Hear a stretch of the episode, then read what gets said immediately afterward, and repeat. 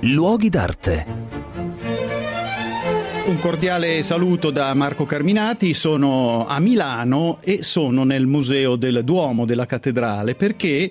in questi mesi ha allestito una mostra davvero molto interessante che mette in rapporto la storia della fabbrica del Duomo, che è una storia di tanti secoli, con un intreccio eh, fatidico, cioè il passaggio a Milano di Leonardo da Vinci. Verso la fine del 400 Leonardo si trovava al lavoro alla corte degli Sforza e la veneranda fabbrica del Duomo eh, interpellò questo genio forentino perché si era giunti a un problema critico, nel senso che la cattedrale era stata costruita nella parte dell'abside del retro, erano stati costruiti due bracci dei transetti e si cominciava ad andare avanti con la navata. Quindi bisognava coprire lo spazio, questa croce, con un tiburio, così si chiama questa architettura che doveva appunto eh, coprire uno spazio molto vasto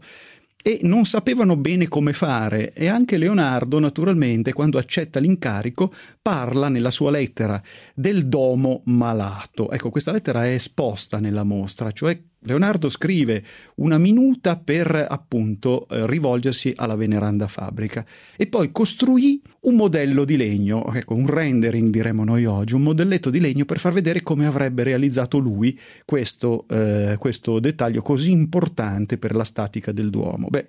noi sappiamo purtroppo che le cose non andarono per il verso giusto, perché se no oggi avremmo un pezzo del Duomo costruito de- niente meno che da Leonardo da Vinci. Il suo progetto venne rigettato sostanzialmente.